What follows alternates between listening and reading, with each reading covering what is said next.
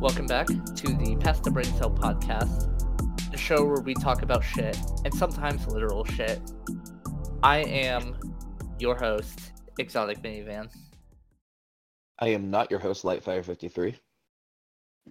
I am substituting for a great sandwich, EJ Soybean. Name changes every episode. This week's name has nothing to do with the topic at hand, but you may call me Annie May. I would like to give a very special shout out to our birthday boy, EJ Soybean. Woo! Happy early birthday. Hey. Yep. He. So two of our hosts have birthdays literally 3 days apart, and we don't want to have two back-to-back birthday episodes. So since Soybeans is first, we pushed his a month early, and then our other lovely co-host, who has a birthday in early May, will have a very special birthday episode as well. So basically, this episode will be exactly the same as all the other episodes, except he got to pick the topic. So while we're holding out as long as we can to not talk about that topic, let's talk about This Week in Gaming. And This Week in Gaming, oh boy, Forza Horizon 5 released their Rally Adventure update. I just in my pants several times. It was so messy. Good. Oh my god, it was. It was so. You were messy type? I wouldn't say that. It was so good. They call out turns, and that makes it different, and that makes me happy. One of the call outs, yeah, they literally call out chicken, and you drive over chickens. It's very funny. You don't drive over them. They happen to dive out of the way of the vehicle just in time. I don't think so. I'm literally going over them. Like, they are literally going under my bumper. Poor those chickens. Yeah. Even though they're like, you don't hit anything in this game. It's like, no, I hit shit in this game. Like, there's like wolves or coyotes. Hit them all the time. Yeah. Definitely murder. There was also that bridge the other day. Oh, yeah. But it's been very fun.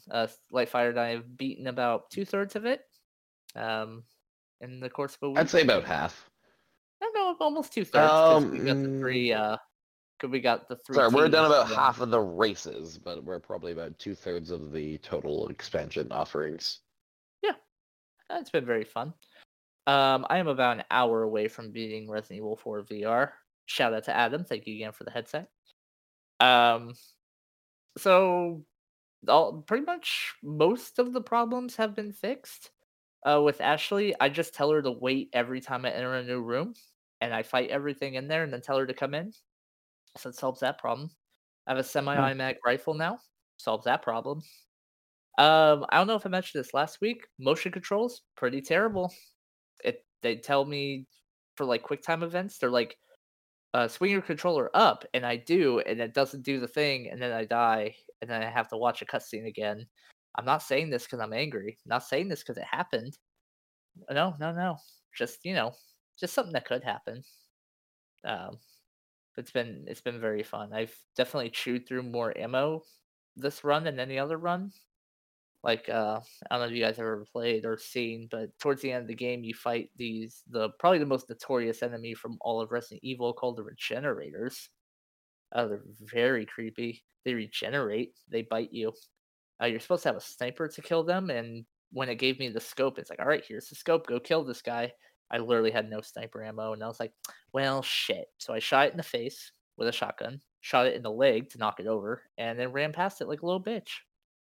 Until I could find some ammo. And, once I found the ammo, it was great. But it took a little while for that to happen. So, yeah. Still been jacking off to Forza Horizon 5 and RE4 VR. And it's been great. All right. Well, I've been less sexy with mine. We've been, as it was mentioned earlier, Forza Horizon 5 Rally Expansion. I've also spent time with Destiny 2 this week. I spent time in Trials on Sunday. I initially tried to do a little bit of flawless stuff, but I quickly gave up after like the first hour. And then the moment that, my ticket was no longer a flawless ticket, I suddenly had an easy time breezing to 7 wins. Go figure. But my goal... I already have an Adept Whistler's Whim, which was the Adept weapon, the ultimate reward for getting flawless. So I wasn't all that upset because, again, I have like three of them. So I was like, I'm just going to make use of the double experience to get up to rank 10 so I can get the PvE god roll for the hot new SMG. I also got a couple decent focused rolls. Didn't get the PvP god roll of like rangefinder, threat detector, or whatever it is, but I have like dynamic sway and kill clip and perpetual and target lock or something. So I mean, I'm happy with them. SMGs aren't really my shtick anyway, but yeah, haven't done any Assassin's Creed Odyssey yet this week. But I had a very busy week and my voice was dying. Today was my first day of not having a dead voice, and I'm happy for it. Oh, I do have a quick thing. I thought about buying Rhyme, but once again, it was not on sale, so I did not buy it. Indie developer.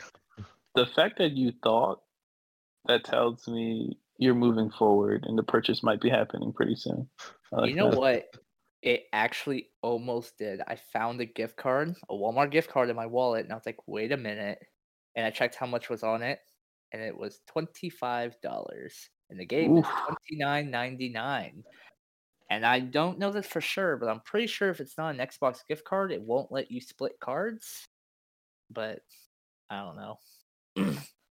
It would just be like, nope, can't do it. But I didn't try it because I was like, yep, I have an excuse to not play this puzzle game. So I did not play the puzzle game, although I did read a bunch of the reviews, and there are also a bunch of other bitches in the world that are like, this game made me cry. I'm like, oh, jeez. It made me cry. A puzzle game that was so sad. Oh, yeah, you should have played the game. You should have bought it for me. FeeFinder.com. FeeFinder.com sponsors this so I can play Rhyme. Please, FeeFinder. Please. We love you.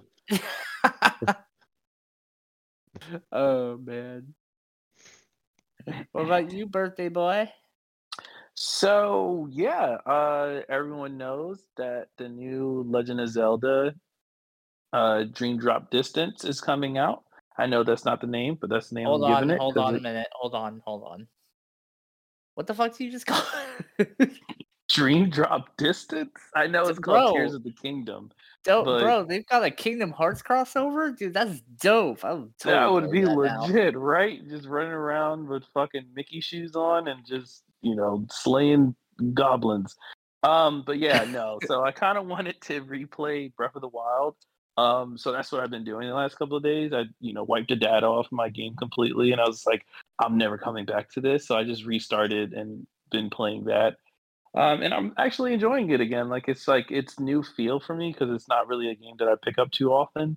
So I've been doing that. I had some military service to attend to this weekend, so really wasn't too much game playing like I normally do. But Breath of the Wild, Dream Drop Distance. I'm pretty excited. I think I might get the new Switch too, the one that's coming out for I think it's like 2 days before it comes out on the 28th of April. It comes out, this new Switch, so I'm pretty excited about it. I mean, it's not really too much of a difference. It's just another decal, but if you got money, right, fuck it. So I'm just saying fuck it, and I'm closing out the chapter and having another OLED Switch running around. So that'll be my third Switch, which is great. If you have the money, you should buy Rhyme. I know. I thought about it, but I feel like until Exotic buys it, I don't have the right to buy it. You know what I mean? You know what?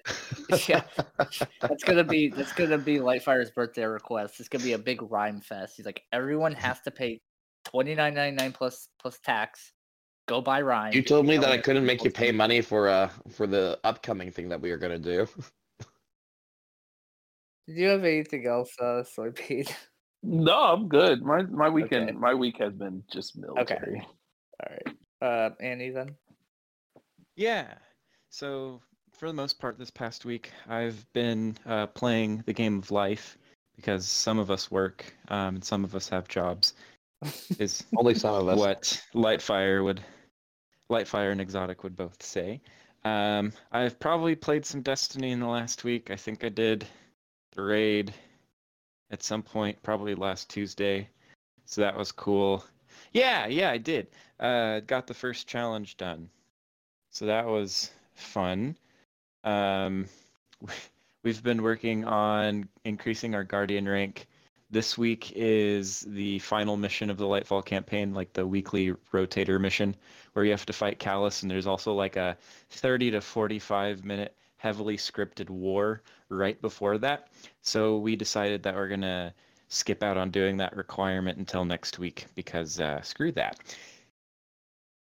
Because we'd have to do that mission 3 times, and it would probably take no less than an hour each time, not counting wipes. And it'd be on like 1830 difficulty and this and that. So, you know, Lightfire and I mutually decided against it. Yeah, we both also said we were going to do. Yeah, we said we were going to do Vow this week as well, but Lightfire luckily has finally gotten his. Yeah, I was like, he's finally went and got his Vow clear, which I'm happy for him. I just haven't been on much because work really kind of buggered me this week. I also played Terraria for like 10 minutes at 3 a.m. with a friend who I gifted the game to, but we were both very, very tired because, like I said, it was after a late night of working. And so I was like trying to teach them a little bit of how to play the game, but we were both like falling asleep at the wheel. So I was like, we'll just do this another time. So might do that again at some point. That was fun, I guess. It looks like, yeah, based on my most recently opened apps on my Xbox, it looks like that was actually the last thing I did, and that was like Thursday of last week. So I just pretty much haven't been on since. You sent me a sad cat face on Xbox the other day.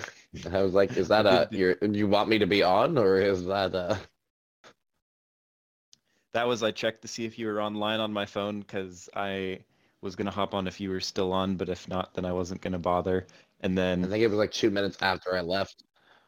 No, it said last active like 38 minutes ago, so I was like, I'm just going to surprise him with a cat picture the next time he opens his Xbox. And I guess you saw that like immediately. Yeah, my phone pings me every time somebody sends me something on Xbox. Ah, I was worried that might happen. But yeah, so you got a picture of a cat cheesing. Oh, yes, gaming related, but not technically gaming. I started working on a cosplay today for a convention that I'm going to be going to in the summer. I'm hoping to go to a few cons this year in our local area. I don't have like the funds or the time or anything to go to like any big cons yet, but I am going to be working on a cosplay for Chai from Hi-Fi Rush. He's the main character. He has like Send me a picture. I want to know.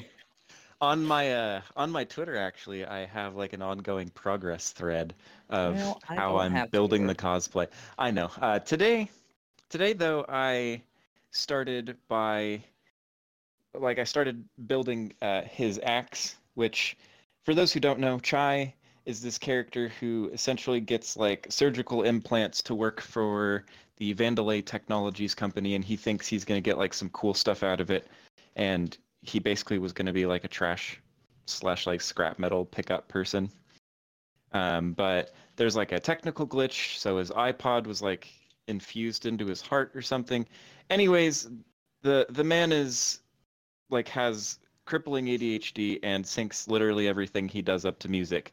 That's important though, because his magnetic powers he uses to summon like a makeshift guitar that he beats a bunch of robots to ever-loving hell with. So I'm working right now on the guitar because I think that's the thing that's going to take me the longest, followed by the metal arm I'm going to work on second, and then I'll probably just buy the costume from a company that's already made the costume and make whatever adjustments I need.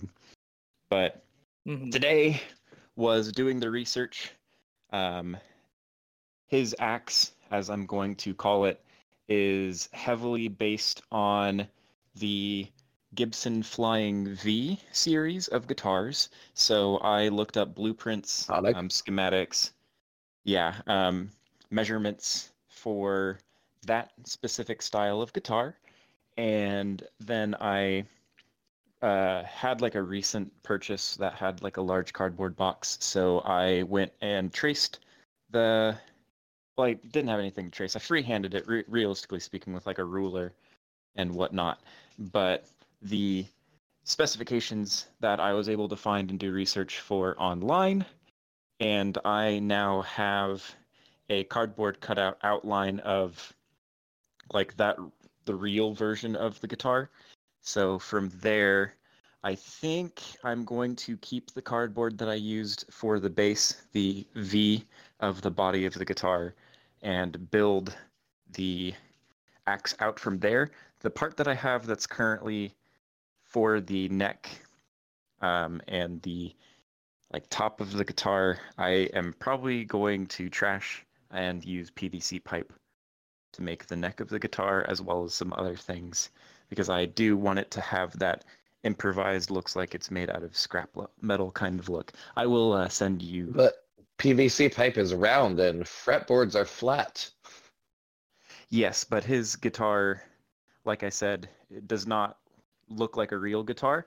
I was using the real-world equivalent of the guitar as like a starting point, and I'm going to make it look more like it's made out of scrap metal from there. Like the specific in-game reference images that I have show that the neck is mostly made out of like a thin metal pipe, so I'm just going to find either gray PVC or get PVC and just spray paint it whatever color I need it to be to make the neck.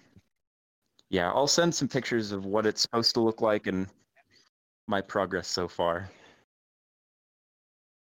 Well, that'll be exciting. But it was several hours. Like, I think I probably spent, like, between the research, drawing, redrawing, erasing, drawing again, measuring 5 times over, re-looking at my references to make sure it's right, and then cutting the thing out and all of the issues that I had with that. Probably, like, 5 or 6 hours of work today. So it's definitely going to be a thing I'm going to have to work on mostly on my days off. I think tomorrow I'm going to go running around Home Depot looking at their washers, their scrap stuff, and get some ideas and some inspiration from that, as well as just looking at my options of how I can make this thing. Yeah. So, for the boys who know what a Cartoon Network is, I have some incredible news for you. Tell me. In 2025, they're currently taking votes right now. They are going to make a crossover episode between 2 different shows, and they have all the shows and all the synopsis that are potentially going to be made into a crossover, and I would like to know which one you guys would like to be made into a crossover. So I will tell you the names of the shows that are going to be crossed over, and tell me which one you think you'd like the best, and I'll read you the synopsis, because this is incredible. I read all of these, and most of them are pretty good. There's a couple of duds in here. So the first potential one is the Flapjack and Adventure Time be the first one. Regular Show and Courage the Cowardly Dog. The Amazing World of Gumball and Foster's Home for Imaginary Friends. Edd n Eddy and Steven Universe. Craig of the Creek and Codename Kids Next Door. Teen Titans and Total Drama Island. The Grim Adventures of Scooby-Doo. Or We Bare Bears and Chowder. Which one would you like to see? Huh. That's a good question. That did not go the way I expected it to go. Those are some really strange picks overall, like the potentials. Well, the Kids Next Door is, and I'm not saying this is the one I want, but the Kids Next Door and Craig from the Creek, they have like this whole like hierarchy in the Creek that I could see it like kind of like infusing with Kid Next Door, but it wouldn't be like, because they're not fighting adults, they're other kids. So I don't know how they would put that together. Like that was. Well, like last night I read the one to light fire for Teen Titans and Total Drama Island, and that one is really bad. It's. I mean, that sounds horrible. I would. Is it the original, or is it more so like Teen Titans Go? I think it's the original. It doesn't say Go. Okay. But it's you would think like they have it that the Total Drama Island people are going into the Teen Titans world and trying to like fight supervillains, which is weird. And then both Lightfire and I agreed it would make more sense if you turned it around and had Teen Titans doing like stupid survivor challenges. Like that would be hilarious. That would be absolutely better. But no, they do. Yeah, that's what I was. That was not how they did it. Nope. That's what I was thinking they would do, and that's why I was thinking it was probably the Go Titans, because that's more the Go Titans style comedy. Though there is a few moments that are not unlike that in the original series, the more comedic filler type episodes rather than the main continuity. Interesting. Foster Home of Imaginary Friends and The Amazing World of Gumball. It just seems like that would be that's something that would happen because Amazing World of Gumball just has like a dinosaur and then Bigfoot running around. So yeah, it's pretty good. That one's actually pretty good. And keep in mind, most of these always end up, you know, because we haven't seen the episode yet, of course, but they're always like they learn the power of friendship in like most of these. Yeah, the one for Foster's isn't too bad. I personally, my choice would be Regular Show and Courage the Cowardly Dog. Yeah, I like that mix-up a lot. I was Scooby-Doo, and what was Scooby-Doo crossing over with again? Billy and Mandy. That one basically is. I think that one sounds. That sounds. The gang goes to Endsville. I won't read it because I've read it a couple times. The gang goes to Endsville. And basically, the world is about to end because of Grimm's arch nemesis, the Boogeyman. But you also see some Scooby-Doo villains. But ultimately, it's the Boogeyman that's controlling them, and then they all work together to beat the shit out of Boogeyman. And God, they say something that made me laugh. Let me see. It said, with the help of Scooby-Doo's trademark bravery and Billy and Mandy's irreverent humor, they defeat the Boogeyman and save the world once again. Okay. Cool.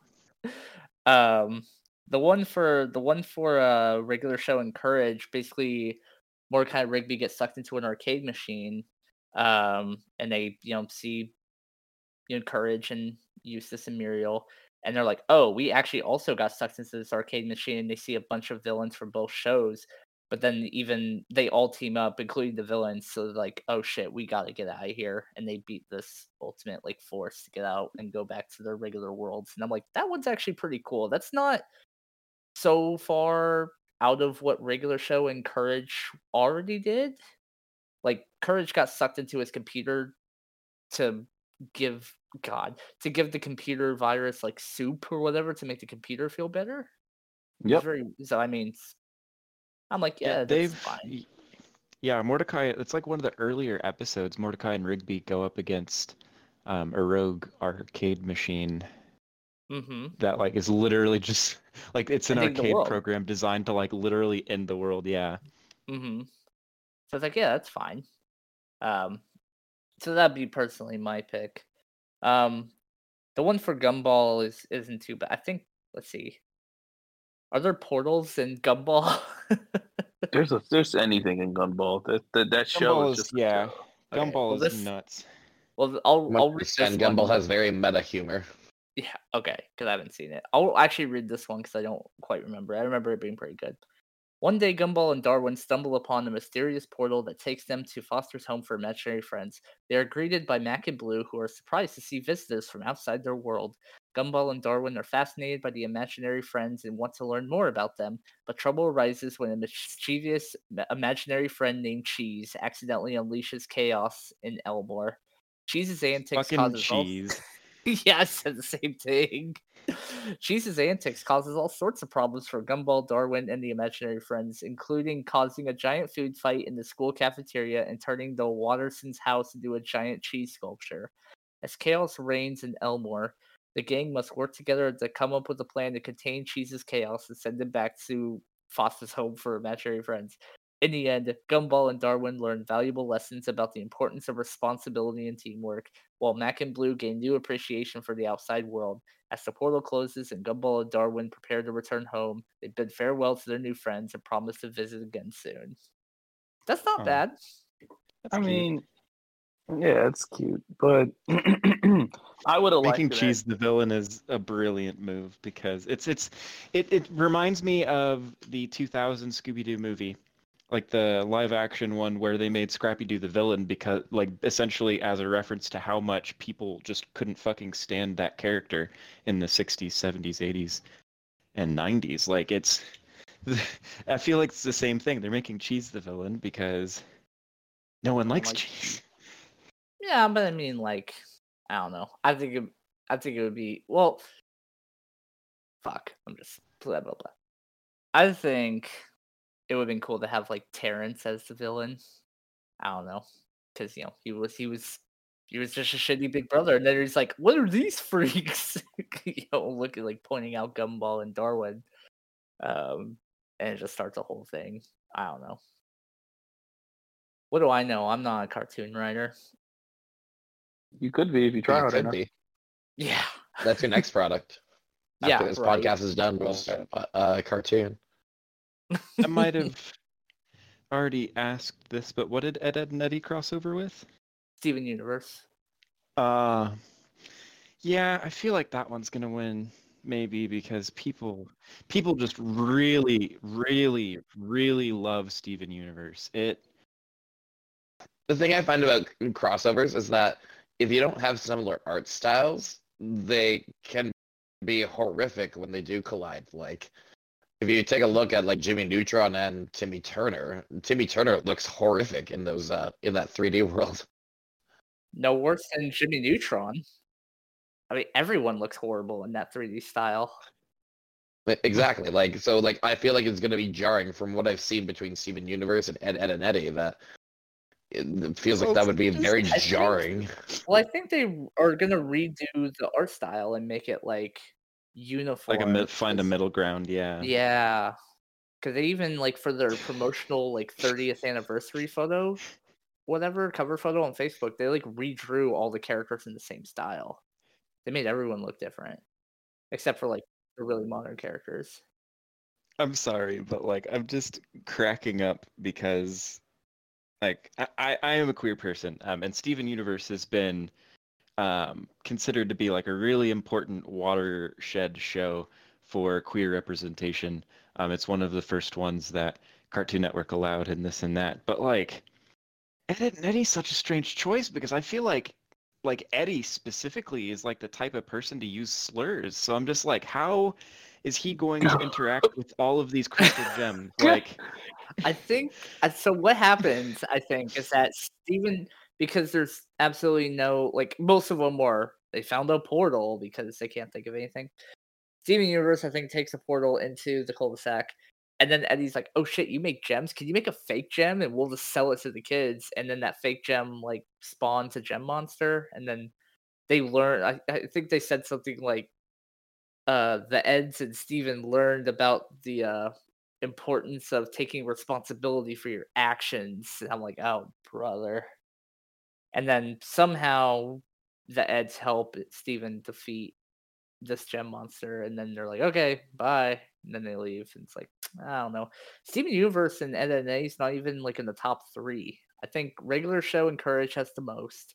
The Grim Adventures of Scooby-Doo is in second. And then Flapjack Adventure Time is in third. But I can see the Scooby-Doo and Billy and Mandy combination, like, because of the shenanigans that they both get into. And how, like, the Scooby-Doo gang would be like, oh, we're going to unmask a villain. And it's not an unmasking. He actually is a villain, which will be hilarious. They already did that. Hilarious. On the island.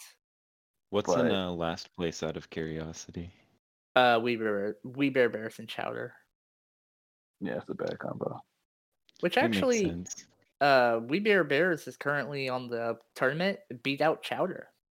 Really? Yeah, We Bare Bears beat out Chowder. Things? Gumball beat out Courage, Adventure Time beat out Steven Universe, and Teen Titans beat out the Powerpuff Girls. So we're down to the final four. What are the final four? Adventure Time, Teen Titans, and then Gumball and We Bare Bears. Gumball's going to be We Bare Bears. And I think because the cult following behind Teen Titans, they might win. I don't know, man. Adventure Time's pretty big. If it beat out Scooby-Doo, I mean. I love Adventure Time. Like, that's one of my favorite shows. I mean, I also like Steven Universe. If it might sure to be Justice League. Yeah, I mean, I love Justice League. I don't know. I want a Justice League Teen Titans crossover. Yeah, that would be a... I think, didn't they? I thought they did in the DC animated universe. Yeah, I feel like they did. Man, do you guys remember? And I apologize. No. Yes. We're talking to, I know. Lightfire, I'm sorry. Do you remember the alien crossovers that happened? Like there was a whole month in 2007 where they had 5 of their top rated shows all have alien specials. And they all, like, the aliens between all of them all wanted cheese. It's very strange. I watched a video about it that someone just released. I was like, oh, yeah, I remember that. It was Ed, Edd n Eddy, Foster's, Grim and Billy and Mandy, Annie's favorite show, My Gym Partner's a Monkey, and Camp Lazlo, if I haven't already said Camp Lazlo. I watched a few of them, and they're pretty bad. But yeah, it was very, very strange. Ugh. So I guess only I remember it. All right, cool. Yeah, I'm gonna say I don't remember that at all. I'm sorry. Not ringing a bell. No, you might have to send me that video. Okay, you should feel bad. I'm pretty sure I'm the only one with the excuse of not. Well, yeah, you need to watch Edd n Eddy, and we need to watch Reboot. Like, it's a mission across the podcast. He needs to watch that show called Forget About It, Forget About It. My God, I am stuck on. There's this one episode that I found, and I refuse to finish it because I don't want to lose it again. I I have it on Hulu or whatever we're watching it on. It starts off with them driving with a wardrobe, and then the wardrobe flies off, and because they find a horse. The dude finds a horse, is trying to keep up with it with his car, and then the next scene you see Cookie, the wife, trying to lift this wardrobe, and the husband's like, "Oh yeah, you know, I named this horse after you," and she's like, "Really?" He's like, "Yeah, I'm calling it Cookie's fucking wardrobe because that's all you talked about all the way home." And then the Canadian officer walks up with his horse, and it's like, "Oh wow, what a lovely horse! What's its name?" And they're like, "Cookie's fucking wardrobe." And they're like, "He's like, well, yes, it's a lovely wardrobe, but what's the horse's name?" It's like, "No, its name is Cookie's fucking wardrobe." It's like, no. Oh, you named the horse Cookie's flub wardrobe. Oh man, yeah, you should watch. That's a great show. It's a great. Yeah, they gave the Canadian officer a huge dick. Yes. So, yeah, they're called Mounties. It just hangs. Yeah, it just hangs in between. It's like a third leg down there. It's like, yeah, dude, it goes halfway down. Also, hold on. Is this some children's show or? No, it's an adult anime show. It's about a mafia family that moves to Canada because they snitched on their mafia brethren. So it's pretty funny. It's very Canadian. It is extremely Canadian. I'm surprised you haven't watched it. I mean, if they're hung, then they must be true to life. I mean, it's right there. There's one episode that he wore underwear on, and you don't see it because he's wearing underwear. But then the one episode when he, he's like, "I'm gonna take my underwear off," and he takes it off, and then it's for the rest of the episode, he's like, "Damn, what the hell?" That dude is just, I don't do that, but. I was like, Jesus Christ, that baby leg he has going down there is just is it even longer? Is it even longer? Oh no. Yeah. Oh no. Yeah. Probably not. Yeah, put that in the chat for everyone else to experience that one. Oh dear. Wait, did you? No, I don't want to Google it. Oh my God! Like that's any worse than you were willing to Google Blippi last week, but you're not willing to Google this. Oh, because the moment you type in Blippi, it automatically auto-populates. Took a shit on friend. Like it's just like which. That's by the way, I played that part for my wife, and you laughing made her lose it because you knew the moment I started talking about it, she knew. She was like, "Oh my God, he knows!" Like, yeah. No, I do. I do exactly when you guys were talking. I was just like, "Oh, I know that's what he's gonna say right here. Oh, it's coming."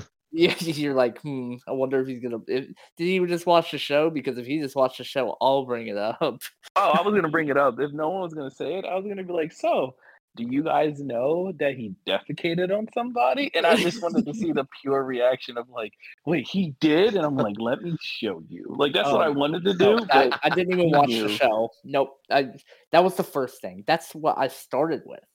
I didn't even get blessed by actually starting with the children's content. No. Let me induct you to human feces. Really fast.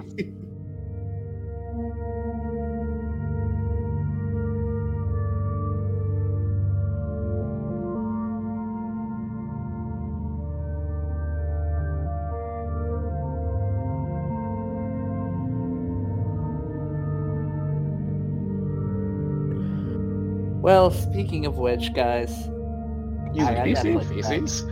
No. Yeah, feces. Yes, I got Netflix back. Oh, all right. Yeah, now you can watch One Piece. Sure. Or bring back everyone's favorite part of the podcast, the Netflix Kids Show of the Week. Yeah. Now this week, because it is the Soybean Birthday Bash, I asked him what show I should watch. Soybean, what show did I watch? It's called Tayo the Little Bus. It sure is. Tayo the Little Bus. Now, this show was released in 2016. They only had season 3 and 4, so I did not watch the pilot. I'm sorry. Did not do my due diligence. I watched the first episode of season 3.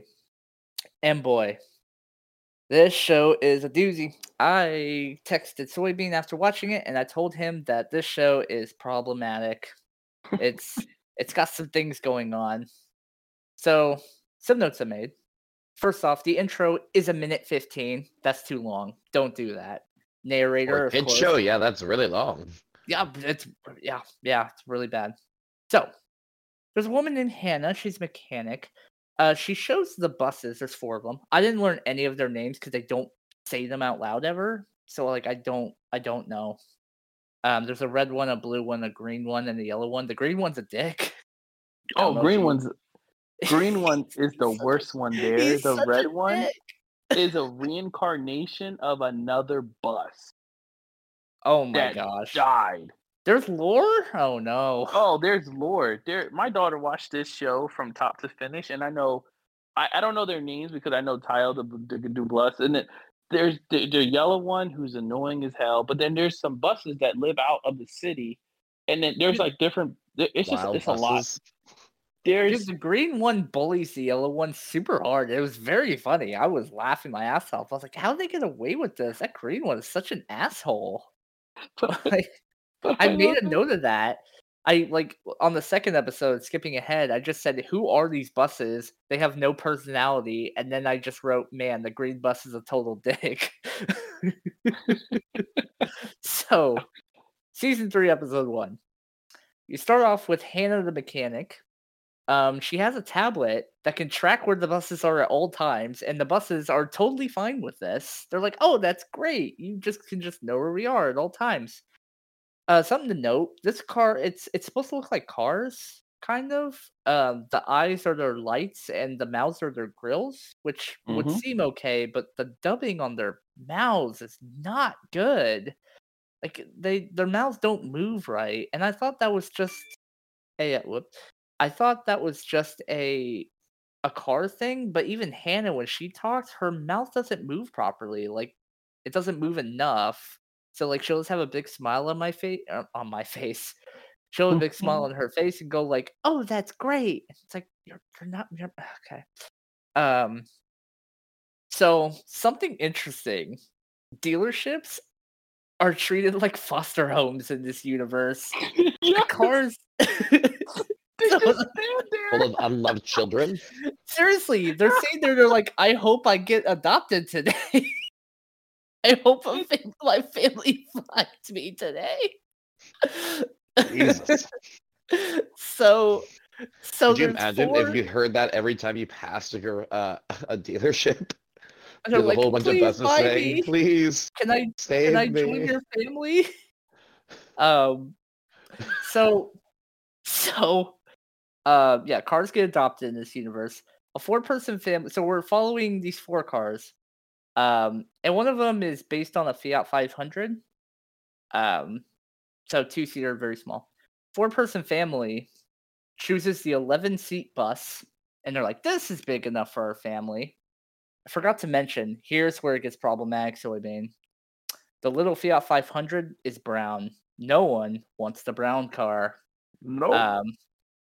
I said, of course, the brown car doesn't get picked. It only has two seats. A lady literally walks up and says, "I do not like your color." Oh, man. That's... Whoo, yeah, that's... So the brown car decides, because she didn't get bought, she's like, "Oh, I'll just go drive out on the road," and keeps fucking up. So they're gonna portray the brown car to be the one fucking up. No other car is brown, by the way. Did not find a single other one. But Hannah is very helpful because Hannah, Hannah is a mechanic, so. She helps out the brown car get out of a tight situation. Hannah goes to a musical. Was she smuggling drugs? No. Oil. Although the brown car did stalk Hannah, and Hannah is totally okay with this. Like, she literally admits to it, and she's like, "Oh, that's cute. What's your name?" "Oh, my name is Hart." "Oh, I'm Hannah." Yes, her name is Hart. Yep. So then Tayo breaks down or like pops a tire. And I forgot to mention this. The four buses at the beginning of the episode were like, "Oh yeah, close your shop for a day. Nothing will happen." Then something happens and he's like, "Why did we close the shop for the day?" She buys a giant bus tire. A taxi is like, "Nah, man, my truck's not big enough to take that." But then Hart comes up, the little Fiat 500. It's like, "Yeah, I've only got two seats. I've got room for this." I'm like, "No, you don't." Of course, they don't show her putting the tire inside the car. No. It just disappears. So they're talking. The little phone tablet thing dies. And of course, she has a slot inside of her that is the perfect size to charge this tablet phone. And then Hannah's like, "Oh, well, thank you so much, Hart, for being so helpful." And Hart's like, "Well, nobody really loves me or anything." She's like, "Oh, well, I know how to fix that." And they paint her pink. So, and then they adopt her. So the last thing I wrote down here was, everybody likes her now because she isn't brown anymore. Jesus. Man, this show is a... Ooh. Imagine watching all 5 seasons, because there's 5 seasons of that. And my daughter, we were going to buy her the Tayo set, like the whole set of the buses and stuff like that. And they're like $30 a bus. Oh, no. That's how big these are. Like, you would think that it's not that big of a show, but there's a cult following for it. They go in space. There's a space princess version of Anna who lives out in space, and they literally attach rockets and then launch themselves into space. So think about that. It's just... I saw that in the intro. They attach rockets themselves in the intro for some reason. Not to go to space, but just to fly around. I'm like, man, what kind of show is this? And then we're just following, the little foster child. And then the next episode was annoying. Like, his voice is just, for me, it's just, I can't. I can't. It's pretty bad. He complains and nags the whole time, but I feel like if you don't have a child, you should watch it anyway to prevent your child from watching something like this. Yeah, it's pretty bad. The next episode, the green bus screams at Hart, which is very funny. He's like, none of this would have happened if you weren't here. Like, I forgot what happened. But I was like, damn, my God. I think establishing childhood trauma. I guess the Green Bus might be my favorite character because he's just a dick for no reason. It's amazing. Is he like an old bus or no? It's about they're all cool. Or the same age as everyone else. Although I guess people age because the bus died, but like it doesn't seem like anybody ages. It was one of the older bus. He so weird. He needed to get decommissioned, and that's when Anna was there. And Anna was like, oh man, I'm gonna miss him. So she had his chip. So here comes the red bus. He comes and he says something to her that the other bus that got decommissioned said. And she looked at him and goes, but she didn't, like, it wasn't like 100% stated that he was reincarnated and the regular bus. But you could tell. You could tell that dude was definitely brought over. Like, he remembered stuff that the older bus, he was like, I don't know why, but I just remember this path. Yeah, because you died and you came back. Like, that's just basically, they took him to the junkyard and he died. Like, that was, to me, he transitioned on, and his transition was to the red bus. And yeah, that's, there's a lore behind this show. And they're like, you should watch it, Light. You should watch it, and Marianne, you should definitely watch it. Don't do it. Just trust me. I know you want them to, but it's really bad. And it's really bad. But like, so I have it in fourth. I put it in fourth. It's beneath Kitty Cats, but above Gecko's Garage, because Gecko's Garage is just intolerable. This is almost intolerable. It's pretty. I think I watched slightly more of this than I did Gecko's Garage. But like at least Kitty Cats was like decently fun to watch. It was just the catchphrase that killed me. So me wow. Yeah, me wow, me wow, me wow. Although I had Faith Soybean, I thought this show you were sending me, I thought you were like using this as like the Trash Truck, like, you know, knock it off the pedestal, but no. No, we got to make it all the way to August, then. So I can even recommend a child show to you if it's on Netflix. This is bad. No, I'm just serious. But I also have Canadian Netflix, which is not the same as American Netflix. Well, it might be on VPN. I don't even know I have Netflix. Make it into any version of Netflix.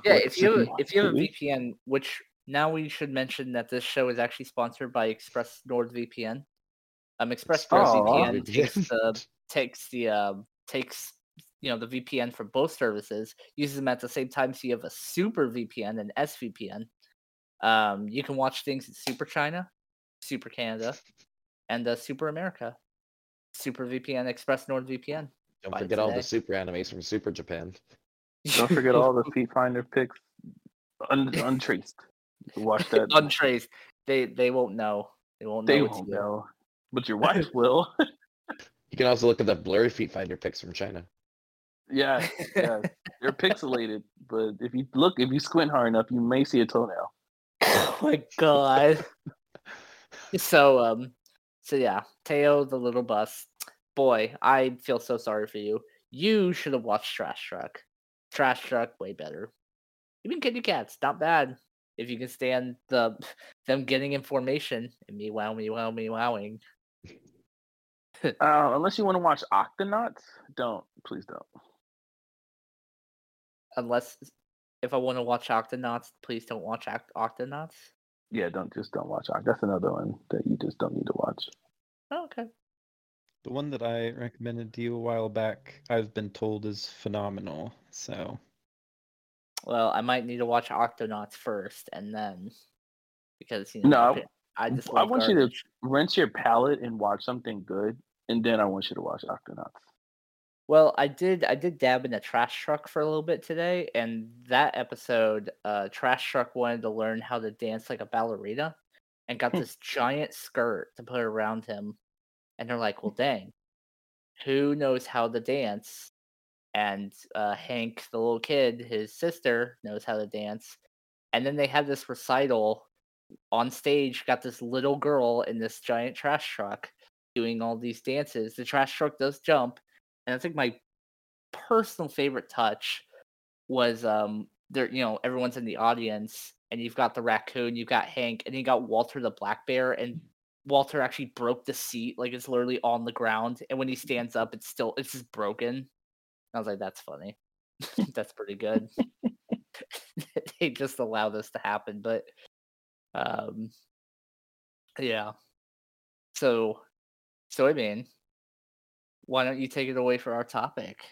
What are we going to be talking about this week? Not only will I take it away, I'm going to put it away.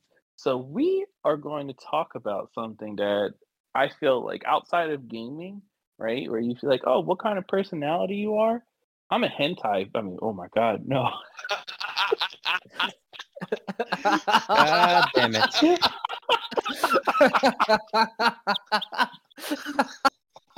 Soybean, with all due respect, Jesus did not die on the cross for this. I meant to say animal. This is the biggest Freudian slip I've ever seen in my life. Happy Easter Sunday to everyone except you.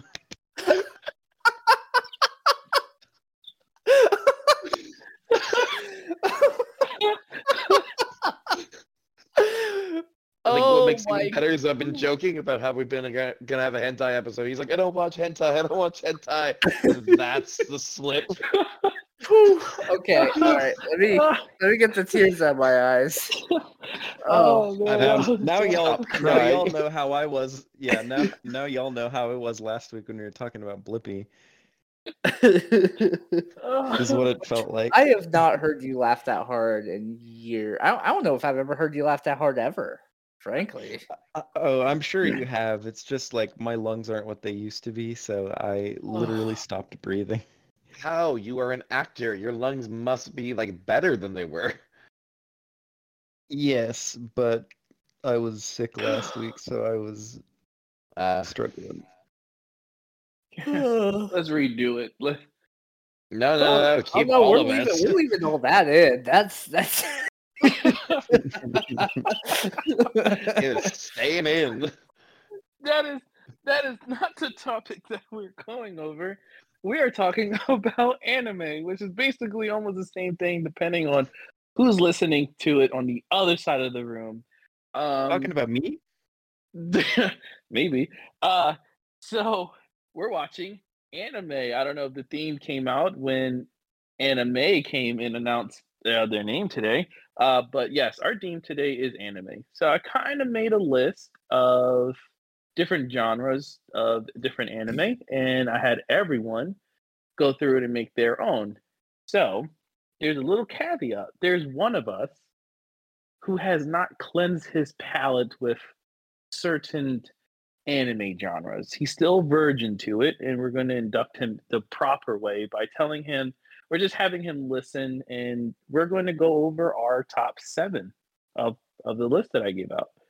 So since I am a birthday boy, I want anime to go first. Oh my God. Hold on. I just got that. Anime. That's okay. Sorry, I know that took me way too long. Incredible. Annie May. This is my favorite episode already. I'm having so much fun.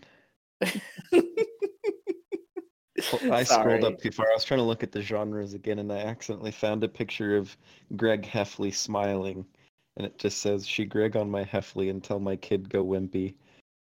I guess that's a meme we sent last week in the chat. Oh, right, yes. Oh, no. So, okay. What's happened? Oh, man. So, since Soybean didn't list off the genres that we were able to choose from for this, I will go ahead and do that, which is adventure, action, comedy, slice of life, drama, fantasy, supernatural, magic, mystery, horror, psychological, sci-fi, and lastly, romance. Sounds about right. So let's start with adventure. Anyone who knows me already knows which one I'm going to go with here. And that is One Piece. So One Piece is the story of a kid. Girl who cried river and drowned the whole world. Something like that. It's not a story of a boy, though. It's a boy. He is on an island, and he eats a fruit. This fruit gives him the qualities of rubber, essentially, so he's super stretchy. He can deflect bullets that shoot through him, that he just bounces them back.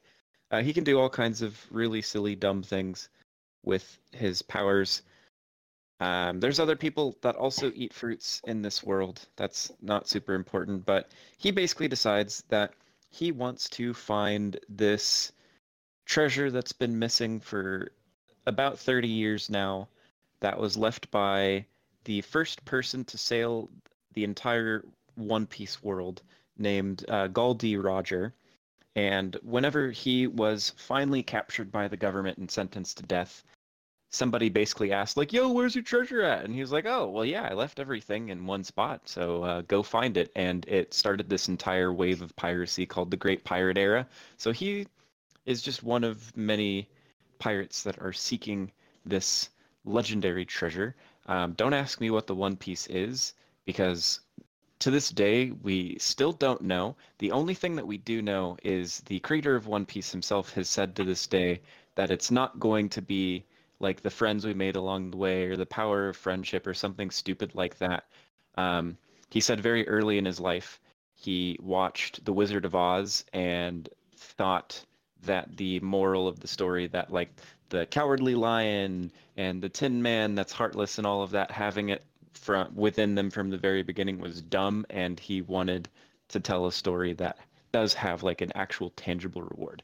Anyway, it's his adventures as he sails the world trying to find this legendary treasure, as he assembles a crew of close friends and confidants, and as they take on the world government, other pirates, and at some points, even entire countries, they take down corrupt country political systems. It's such a fascinating show, because at one end of the show you have a ridiculously dumb slapstick comedy that feels like something out of Looney Tunes, and this is every episode, and then the next is this big political conspiracy where a world secret that has been foreshadowed for hundreds and hundreds of episodes is finally revealed, and despite that, you still feel there's so many more questions that still need to be answered.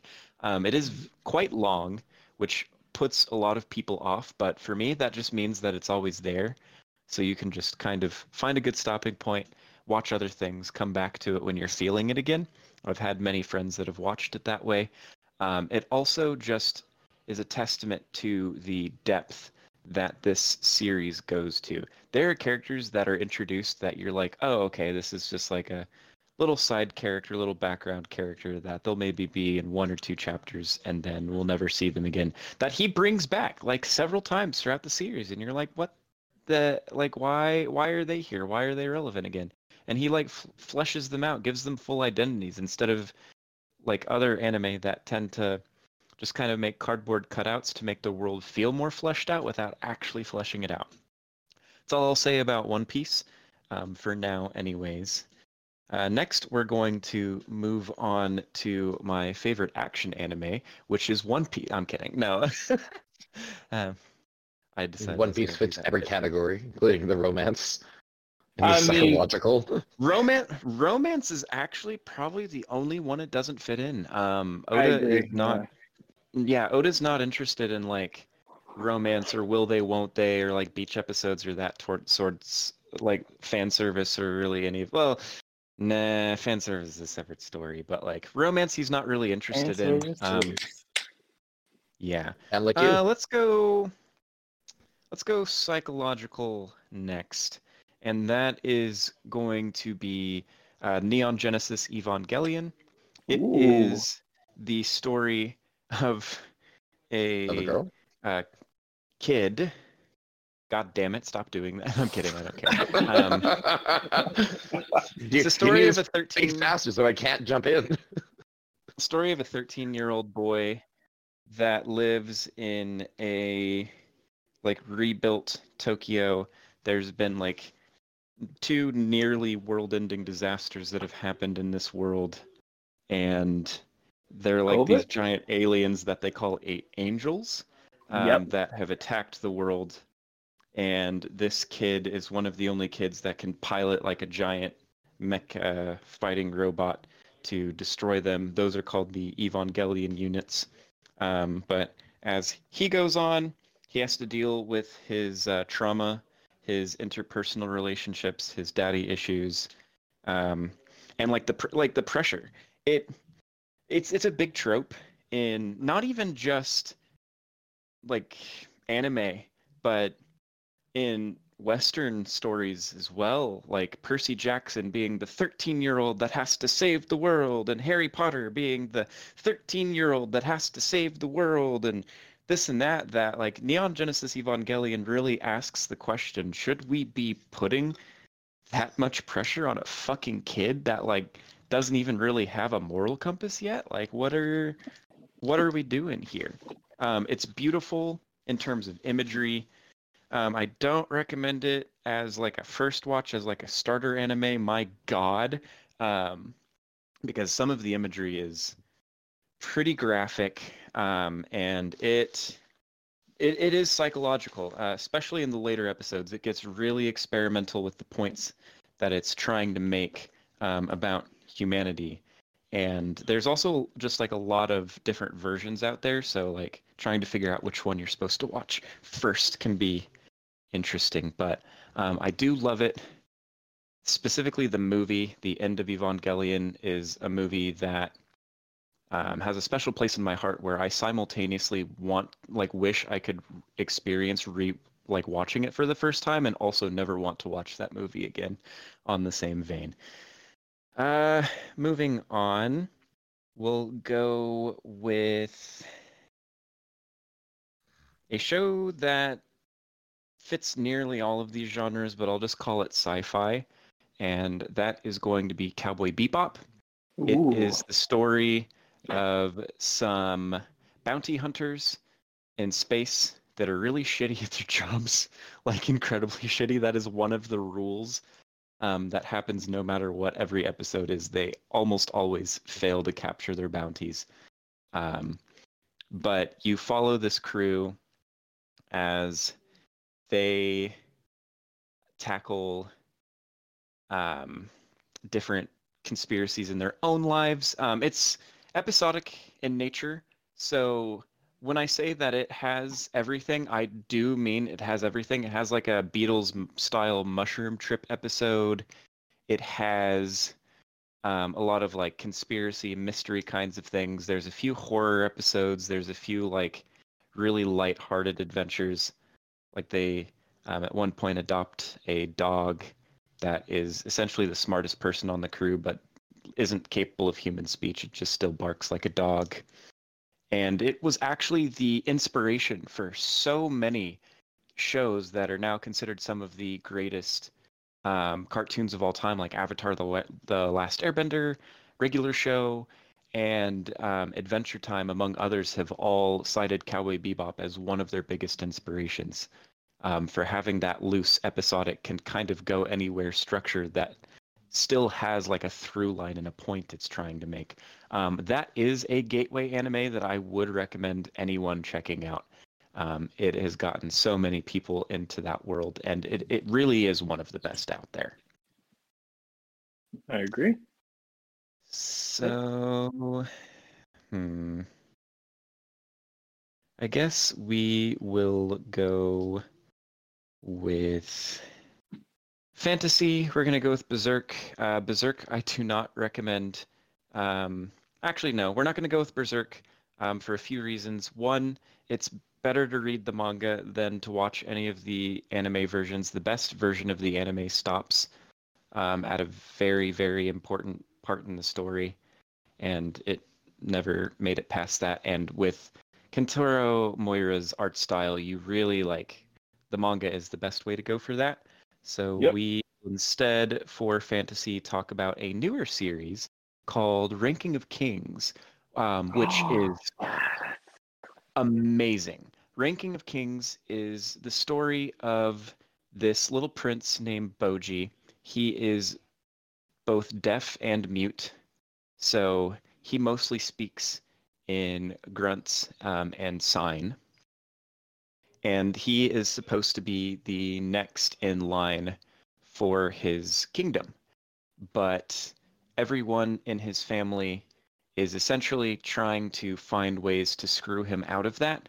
And he is literally like just the most wholesome character ever, truly actually wants to do a great job at being a king, protecting his kingdom, caring about the denizens of his kingdom versus his family, who are mostly in it for the power and the status. And he befriends a literal like shadow being named Kage, which is Japanese for shadow. That's like the last of a clan of notorious assassins, essentially, that tries to help him along his path of becoming a king. And it's almost slice of life too, but it's adorable. I really, really, really do recommend that one. I would even say that that's like a starter anime almost. And I think most of it's been adapted at this point as well. I think so. I don't know if they're going to make another season after that, like the way they kind of ended it, but yeah, if the manga is, then maybe. So we're at 4 out of 7, I believe. So I will try to make these a little bit faster now. So we're going to go with Magic, and we're going to go with Mob Psycho 100 next. Mob Psycho 100 I would recommend as a starter anime as well. It is the story of a kid whose nickname is Mob, Shigeo Kageyama. He is an Esper, which means he has like the powers of a psychic, basically. So he can read minds, he can, you know, do things with his mind, like telekinesis, all of that kind of stuff, mind control, this and that. But he, from a very young age, repressed his psychic powers and his emotions as to not hurt anyone, a la Elsa and Frozen. So anytime he gets overly emotional at something, he has an outburst of his powers that kind of affect the world around him based on whatever emotion he's feeling. And it's an amazing story of like personal growth of him trying to learn not only how to control his powers, but to feel the emotions that he's supposed to feel as he's growing from like a teenager to a man. And like the greater narrative of the world of psychics that try to use him for their own nefarious purposes or threaten his family. And just an insane cast of characters. I think in particular, Lightfire and Exotic would love the antics of Dimple, who is a spirit that Mob meets very early on in the series, as well as Mob's psychic mentor, who is a fraud and not actually a psychic, and essentially has Mob do all of the work, Reagan Arataka. Next, we're going to go with Mystery. I almost don't want to recommend this one, but I'm going to do it anyways, which is Death Note. Death Note's a classic gateway anime. I will go into why I am recommending it, but also I'm going to qualify that. It's the story of an insane kid named Light Yagami who stumbles upon a notebook one day that is essentially a notebook that gives him the powers of a death god that essentially just kind of does his bidding, named Ryuk. The first rule that you learn about it is anybody's name he writes in the book will die. There's more rules and stipulations to it. He has like a limited influence of how they can die and this and that. Light Yagami decides that he wants to create a world without criminals and wants to make criminals kind of feel justice, or he wants to reshape the world in his image from some kind of sense of justice, and it follows detectives trying to figure out who this random mass murderer that's murdering other murderers and drug lords and this and that is, as Light Yagami very quickly gets in over his head trying to cover his tracks, and the corruption that absolute power of having, you know, the ability of instantaneous death remotely anywhere in the world kind of nets him. I personally would recommend not watching past like a certain episode. I want to say it's like 23 or 24. It's towards the very end of the first season. Like, you can watch the second season if you want to, but it very quickly kind of overstays its welcome.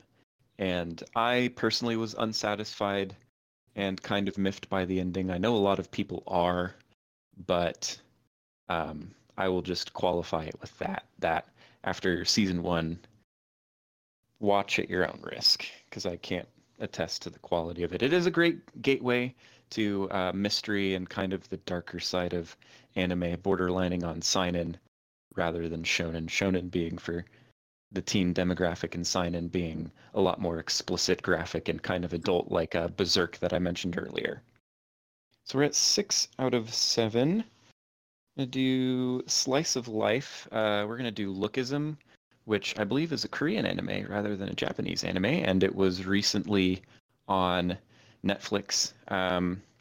Pretty simple premise. It's about a kid who's been bullied all of his life for being overweight and ugly, and he wakes up one night in a like conventionally attractive, beautiful body, and anytime he goes to bed as one or the other, or gets knocked out unconscious, whatever, he switches between the two.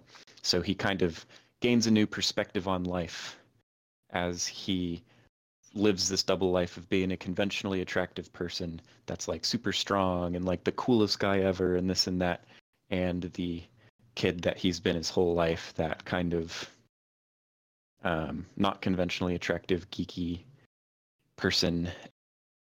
Just learning like valuable life lessons in the process as he lives that double life. Cute, short, sweet. I think there's only like 13 episodes out available at the moment.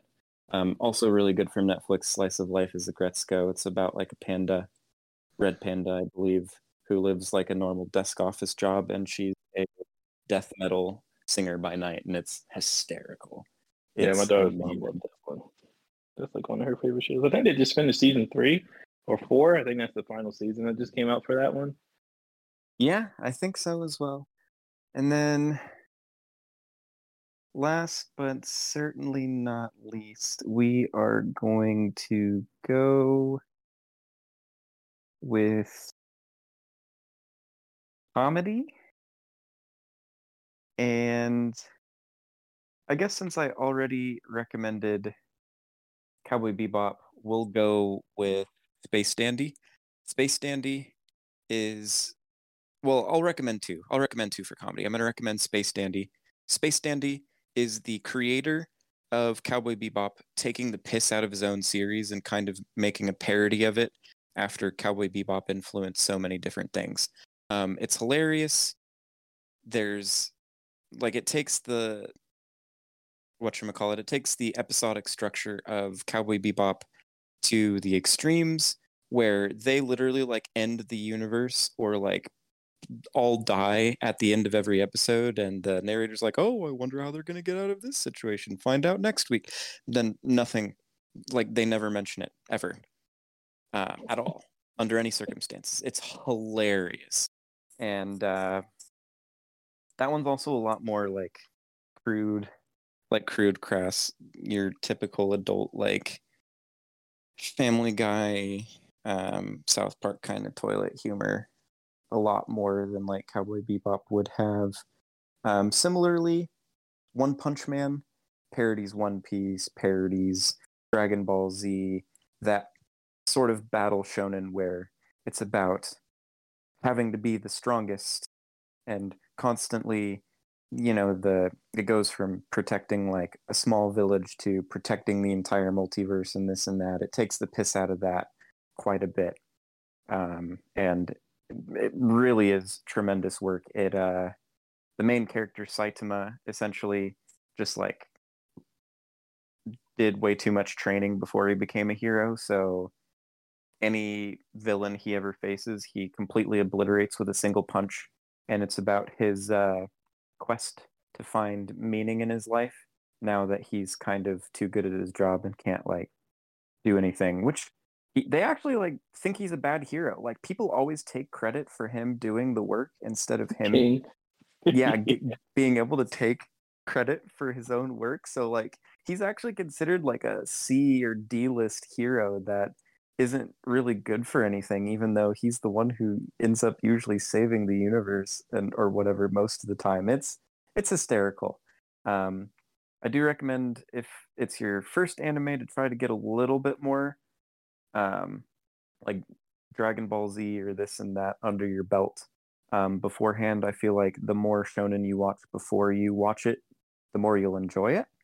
But it'd still be a pretty good starter anyways. You'd just have to go in knowing that it is through and through a parody of what a lot of mainstream anime is. And that's, I guess, my 7. I have plenty more I could talk about, but I want to pass it to some other people. Hear about Ruby. And also watch One Piece. Okay, someone else now. All right, Exotic. From his list, pick one that you're going to watch, and maybe we'll have a Exotic review episode. Can I pick one that I've started watching already and just watch more of? Because like a bunch of them I've started already. Like it's not that I don't like anime. I just don't, you know. Well, no, it's not that I don't like it. It's just there's other things I like better. I mean, anime is an art. What don't you like about anime? It's just doesn't mean nothing wrong with it. It's just more my wife doesn't like it, so I don't watch it. It's more the main thing.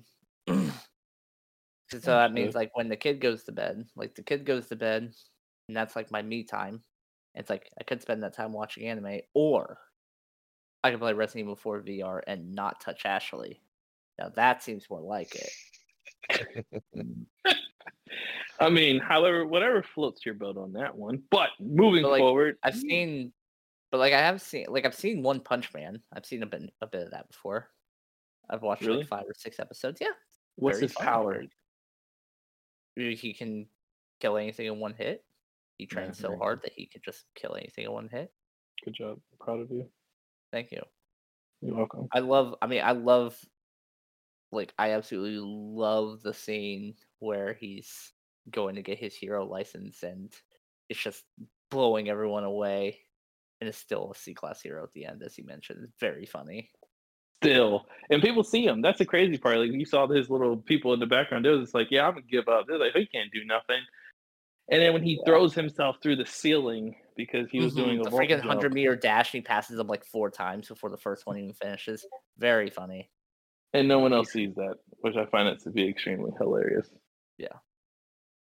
But Lightfire, original OG, the one of the kind, the one and only. What's your list? All right.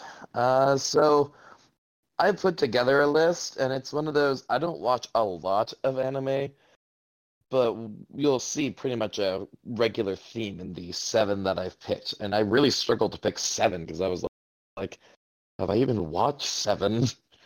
So I have put together, and I'm pretty sure it's the comprehensive list of all the anime I've watched. So you get to call me a basic bitch for most of it, I feel. Let's go. Uggs and sweatpants. Pardon? Uggs and sweatpants. Uggs and sweatpants of anime. So starting from the top of the list, so we will start off with Adventure. So for Adventure, I ended up going with Excel World. Now, I'm not sure how many people have actually heard of this one because it's from the same author of Sword Art Online. And it's same but different. where instead of having people stuck in a virtual world, it's about these kids who have an augmented reality game that has two components. One is a virtual world component where they can go and like hang out with their superpowers and everything, but then there's also the augmented reality component where they can spend their like currency that they earn to like slow down time, which is really just like think faster in those kinds of things. But it's about this very boring kid, like very lame, and he's in a completely different art style than the rest of the show. But he looks very dopey, he's short, he's fat. But when you enter the Excel world, you have an avatar that the game automatically creates for you, and some components of avatars are rarer than others, like your character's name, your character's color, your character's powers. And this kid lucks out because he ends up getting like the black color of them, which is like one of the rarest colors, and he has the only character who can fly. So that gives him a major advantage, and he ends up fighting for this. It's been years since I've watched it, but he ends up fighting for pretty much the hot girl of the school, in that she's like this hidden seventh black sage or whatever of the sages that, you know, they're these. You could almost say warlords because they have territory fights and everything and alliances, and she's the mysterious seventh one that, you know, you hear whispers of, and she works in the shadows, but you don't see her. And he ends up, you know, working for her, and she's the hot girl of the school. And so it's kind of his, you know, growing up, becoming a more self-confident kind of story. It was all right. It's short, like 26 episodes or something. I didn't mind it, but it was one of those I watched it over a couple evenings. And yeah, wasn't terrible. But again, I'm limited on my my animes that I actually have, so I went with that one for the adventure category. To move on, the next category I had was action. So this one I decided to fill the gap with Full Metal Alchemist Brotherhood. I was debating if I was like, do I add in Full Metal Alchemist and Brotherhood? And I decided to just go with the one. And Brotherhood is, I think, the common superior one versus the regular Full Metal Alchemist. I prefer Brotherhood so much more because it maintains its humor. It stays funny. It stays serious. It stays funny. Its story is more comprehensive and cohesive. Whereas, like, I wasn't a huge fan of regular Full Metal Alchemist because it ended up becoming very existential, meta kind of, which it just felt really odd. It didn't feel right for the world and how that one ended. Whereas I was much happier with the actual ending in Brotherhood. It felt more complete. The characters had achieved their goals. And it was just, I enjoyed Brotherhood so much more. And I completely forgot, because this was the only one that Brendan and I watched together. Because it was a rewatch for me. But I forgot that the entire, like, final arc actually takes place in an entire day, which is entertaining considering the fact that it's, like, 12 episodes long. But it had such a good character, good cast of characters. Like, it has all the good characters from regular Full Metal Alchemist. But then there was like the sister, like Alexandra or whatever her name was, the white bear of the wall or something. But just so you know why that was so complete is because the Full Metal Alchemist Brotherhood follows the anime. I mean the manga compared to the original Full Metal Alchemist, and that's the reason why you felt like, man, there's something off here. Is because they were just doing their own filler, you know, adaptation to it, and I felt like a lot. That's the reason why they redid it with Brotherhood. It was because a filler series. Yeah, basically, like you can watch them both, and they do have some characters, but if you watch them, they're like two different stories. Yeah, they're two very different stories, and Brotherhood is the best of the two, in my opinion. No, I agree. Can't disagree with you on that one. That's actually one of my tops. I won't tell you for which genre, but yeah, it's one of them. Nice. The next one I went to Phil. Because I looked and I was like, I don't watch any slice of life. I don't have any romance, psychological, or thriller. So the next one I was able to fill was comedy. And I was like, okay, what do I fill with comedy? And so I'm picking one that I haven't actually finished, and I've kind of given up on it because it fell into the same issue I had with something like Naruto, where it's the same story over and over. How many times can we face existential crisis and just kick it up an extra notch? But I went with Fairy Tale.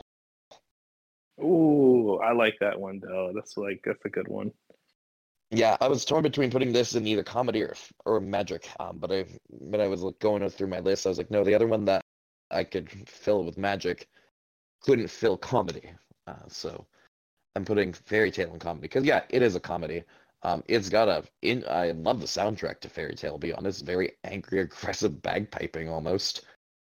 I do like that it changes its setting pretty much every arc completely, but as I was saying, it runs into the same problem where okay, we have an existential crisis and we complete it. All right, we got back, everything's back to normal, and everyone's now in a parallel universe.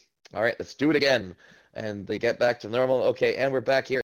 And god damn it, now they're destroying our base. And it's one crisis after another. And I got something like 3 or 4 arcs in. And I was just looking at the massive list on Funimation. And I was like, I don't think I can commit myself to this for much longer. So I ended up stopping at the end of one arc, and I was like, I'm happy to call that. I initially started to watch it because another internet personality that I watch every now and then was actually one of the characters, but I never actually got to the point where he started acting in the show. But I was like, I don't think I can force myself to take it. So if I force myself to go deeper in, I won't like it anymore. So I called it where it was. But it is fun. It's shallow. I'll be honest. I really enjoy the female actress or the female character because of her power. The magical Bertha? Keys with the Lucy. Yeah, Lucy with the keys and she has the astrological signs. Yeah, I think she's. So I'm like, why don't you summon those more often? She fights a lot of things by herself and gets beaten up, and then she summons like, okay, here's like my baby little guy, and then she loses the fight, and it's like you could have brought out like Taurus and fuck them over with a giant bolt, but no.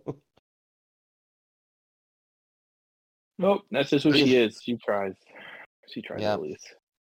But yeah, Fairy Tale fills comedy. I went next with fantasy. There was a couple things I could have fit in here, but when I was building this list, I was like, yeah, I can fill this one in, and I can make the argument for it. Sword Art Online. It's fancy. So yeah. I was like, you can either go sci-fi or fantasy, because technically it's a sci-fi reason, but it's a fantasy world. So I went with it as fantasy. I've only seen Sword Art and then the second arc, which was Alfheim. I don't know if they ever actually did more. I know there was a movie at some point, but yeah, I'm a basic bitch. I watched my things in dub. Oh yeah, there was the Gun Gale. I never actually watched Gun Gale. I think I watched the first episode of Gun Gale, but it was still sub at the time. And I'm a basic bitch. I prefer to have dub. I don't mind sub, but I find that I'm spending I can read fast and I can read the subtitles, but I feel like I'm forcing my eyes to go in between subtitles and the actual show. And so I prefer to just have either the dub, or if I want to read something, I'm going to read it as a proper book. But either way, I enjoyed Sword Art. I didn't mind. It had very creepy, rapey vibes in Alfheim, I'll be honest. I was like, this is creepy. So there's creepy, rapey vibes, and then incest. That's also a thing. Mm-hmm. I'm pretty sure that was a gripe that Annie May had with it as well. I love my cousin, but we didn't realize that we were cousins at the time until the very end. And then the girl and the machine who becomes their child, and yeah, there were some odd things. My only gripe with Sword Art and Alfheim was that they actually could have spent a lot more time in Sword Art. The idea behind Sword Art was you had to climb 999 levels, and they just spent time. Or it's 100 levels. Look, either way, but they spent instead of you could have easily done a whole bunch of mini arcs, mini stories about progressing through this level or something. But it goes like, oh, this episode we're in level 1. Oh, this episode we're now in level 23. Oh, this episode we're now in level 36. Oh, this episode we're level 40. It's like, there's no stories in between, and he just keeps getting better and better gear. Like, you could have spent a lot more time fleshing out this world, fleshing out this character. And then they didn't even do the full 100 levels. No. So, watching that anime, I don't like Gun Gale. Like, if I can skip over that and, like, completely take it out of my brain, I probably would, because for me, there's really no... There's no continuation of the story. It's the Underworld story that you need to watch. There's 2 seasons of of the Underworld series of Sword Art Online. Watch it, and I feel like it transitions and it changes. And there's one season that Kirito is not even the main character, like, of that one season, but he's still in it. It's amazing, and you should watch that one. Underworld, if you got time. Maybe I'll get my way through. The rest. I just recalled, like, I stopped with Gun Gale because I was like, this is a sniper gun anime and he's got the sword. Yeah. Yeah. And it's just like, he's like, yeah, I guess I'll be, the best swordsman. But it was just, I was like, character development, no, I'm the sword guy. I can only do sword. No, that's basically who his whole body. His whole personality is like that weed guy that everyone knows that does weed. That's him. That's all he does. Except swords. It's just I do the sword. Yeah. Yeah. And he has the fucking lightsaber, the beam sword or whatever they called it. Yep. Yeah, they didn't want to call it a lightsaber, but yeah, it's basically a lightsaber. Yeah. To keep moving on, there I went to Supernatural, and this one very much fits its theme. I went with Blue Exorcist. Oh, yes, I love that one. I loved Blue Exorcist, and I was really happy for it. It's a short one. It's like, again, a 2-arc series or something. But the main character turns out to be the son of the devil, the son of Satan. Yep. I was really upset that they didn't actually go further with Mephisto. Mephistopheles, because he runs the, like, children for, or the school for these... But were they priests? They were training exorcist priests? Yep, they were exorcists, yeah. Yeah, and his brother, the main character's brother, who's also, the son of Satan, but doesn't know about it, is, like, one of the best exorcists. But the main character, his demonic heritage is becoming a little bit more apparent. Like, he has a tail that he tries to hide for most of the series, and he's got horns, and he spits out blue fire and everything. And just he has daddy issues with the series, but yeah, yep. I really enjoyed the character Mephisto. He's both zany as well as, like, mysterious and brooding, and I was actually excited for that character. Didn't spend a whole lot of time in the show, though, if I'm correct. So I do recall there was a movie, though. There is, but that's one that's so they continue it. But it's like one on, like, every couple of months, it drops a chapter. They're not. I don't know if they're going to ever bring the anime back, but the chapters are still going. I don't think it's done yet. Yeah, it was. I enjoyed that one. The show. It was quite fun. I recall watching the movie. The movie, which is its own side story. I think that was. It's one of 2 anime movies I've watched, because the other one was a Fullmetal Alchemist Brotherhood movie. He travels in time. He goes back into the past or something like that, or the real world. I don't even think it was that. I think that was the Fullmetal Alchemist movie. But no, there is a Brotherhood movie. It was good. I remember enjoying it. Right. But yeah, Blue Exorcist, my Supernatural one. I thoroughly enjoy it, and that's one I strongly recommend. It's got an awesome intro as well. Wired. Very heavy. Yeah. Yep, it's called Wired Life. Yeah, I had that song. Yeah, I downloaded that one. Yeah, and there's a lady on YouTube, Amanda Lee. Her username is Emily, but she does lots of anime covers and such. And yeah, she's got one of Blue Exorcist, and it's really good. To keep moving on here, I went with Magic, and I was like, okay, where do I make this one fit? Because it's the only one that, like, I watch on a regular basis. Exotic Minivan knows this one. It's Ruby. Exotic is pretty much of the opinion that Ruby is not anime, but it is an American anime. It's not a drawn anime per se. It's definitely 3D animation, but it's definitely my favorite. And currently we're in volume 9. No, are we in 8? We're in 9. Also, it's not magic. Their semblances totally different. There's magic. So, Salem is very much magic. Ozpin is very much magic. So that makes the whole show magic? Well, there's also the whole, the maidens, they're magic, like actual magic. So because 6 people have magic, the whole show is magic? Glenda of Good Witch has magic. Mm. If you watch the latest season, or the latest volume, yeah, you'd be more into the magic. I would know, yeah. So the thing is that I've actually really enjoyed the latest volume because it's the past couple volumes we had very dark, brooding, very serious volumes. Volume 9 has been a very breath of fresh air. It's all taking place in a fairy tale world, and I mean the characters are having their issues. We need to get back, but they're having fantastic character development. 2 characters recently in the last video. Or I guess not the last one, but the second last episode, have recently finally broke it, and they finally kissed. Ooh. And oh yeah. God! Hold on a minute. Actually, you keep talking. What episode?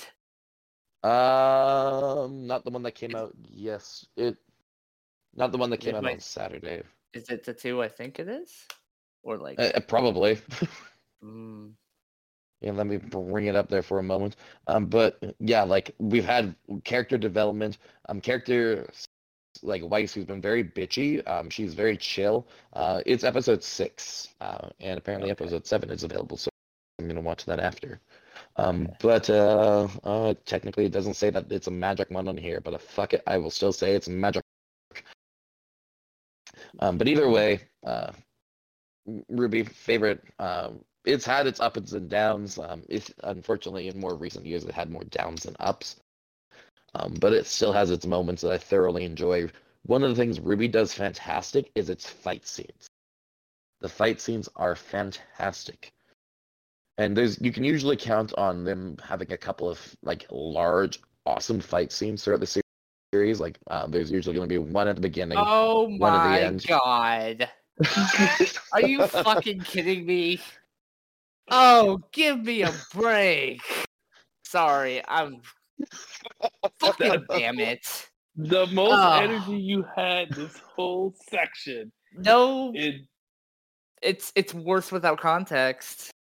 No.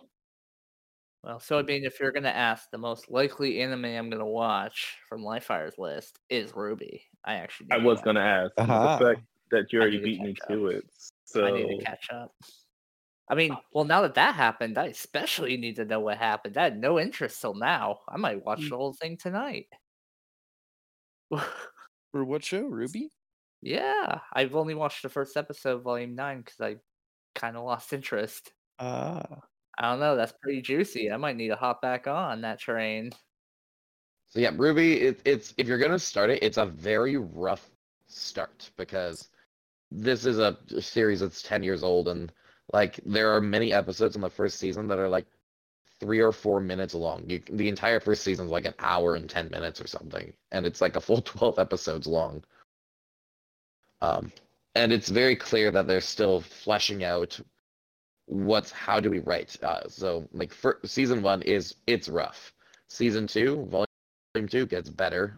And I do honestly say that volume 3 is kind of, like, where it picks up and finds its footing. And then it progresses. Volume 4 was actually really decently well done. Volume 5, I don't know if it was Volume 5 or Volume 6 that ends with a giant mech fight, but that volume itself was kind of eh. Yeah, Volume 6 is kind of eh. The beginning was good, but it doesn't end well.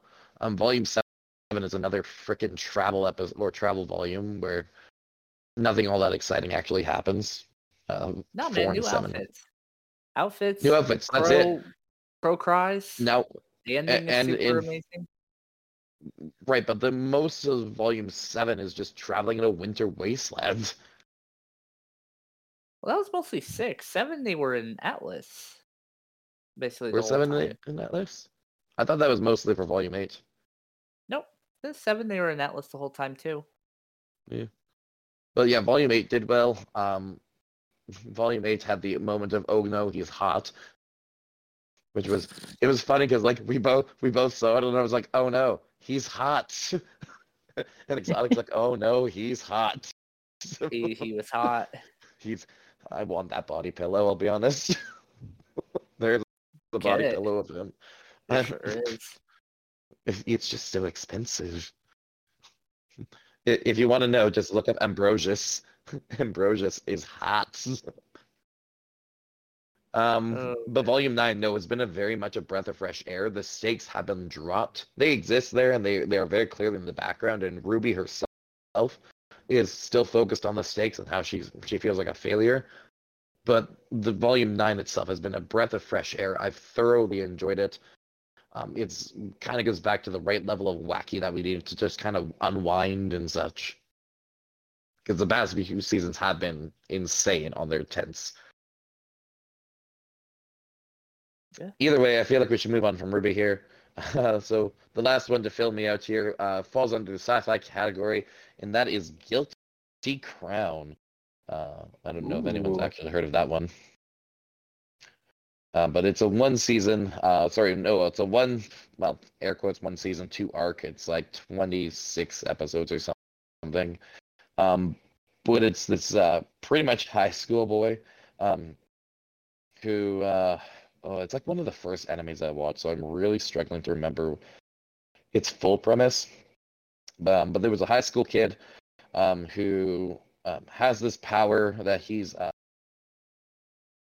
guess, unintentionally become attached to. But they call it like the power of the king or something. And what he's able to do is that he's able to reach into pretty much people. And pull out weapons? Yeah, pull out weapons, but not always weapons, but they're like manifestations of people's souls. So like his best friend, who's like a journalist, he's able to like pull out a camera from and like do various things with the camera. But the main person that scissors, right? There was another girl who had scissors, right? But the main like his girl sweetie, the hot girl, he's able to like pull out this giant fuck you sword. And he uses that primarily as he's fighting. I want to say initially there was like... he was part of a rebellion movement or something against government agencies. Yep. I know exactly what you're talking about. And then the second arc, I feel like there was aliens. There was aliens in it. And one of the aliens... and that's where I was like, where the hell is this going? Is that one of the aliens apparently like has... or the main alien, I guess, is like his sister... who has like this weird, again, incest kind of, you know, love me brother kind of vibe to it. Either way, I enjoyed it. The first arc was so much better than the second in my opinion. But I did enjoy Guilty Crown, and I do enjoy it. It may be one that I go back and rewatch. I haven't watched that one in a while, but I remember that. Yeah, I do remember that. But, yeah, Arc 1 was great. Arc 2 was like, what the hell is this?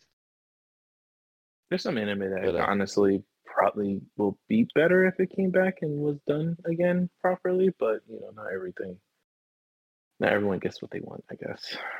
But you can very clearly see kind of what my my flavor of anime is, which is very much like fantasy. Yeah. No, I get it. I'm not even judging it. But yeah. So, thank you everyone for listening to part 1 of the Soybean Weeaboo Birthday Bash. Next week we'll hear Soybean's top 7 and then my top 7 anime. If you have anything to say about anime or what your favorite anime is, or have a topic idea for us, send us an email at braincellpod@gmail.com. Give us a rating on Apple Podcast, Spotify, Google Podcast. Don't do it anywhere else, though, because that will tell me that you are, in fact, a nerd. And we love you for it. Always. And we're sorry. Sorry. Yeah. And with that, I've been your host, Exotic Minivan. I have been not your host, Lightfire53. And I am a damp sandwich, EJ Soybean. I've been this week and next week's topic, and for the first time ever, signing off until part 2. This has been Annie May.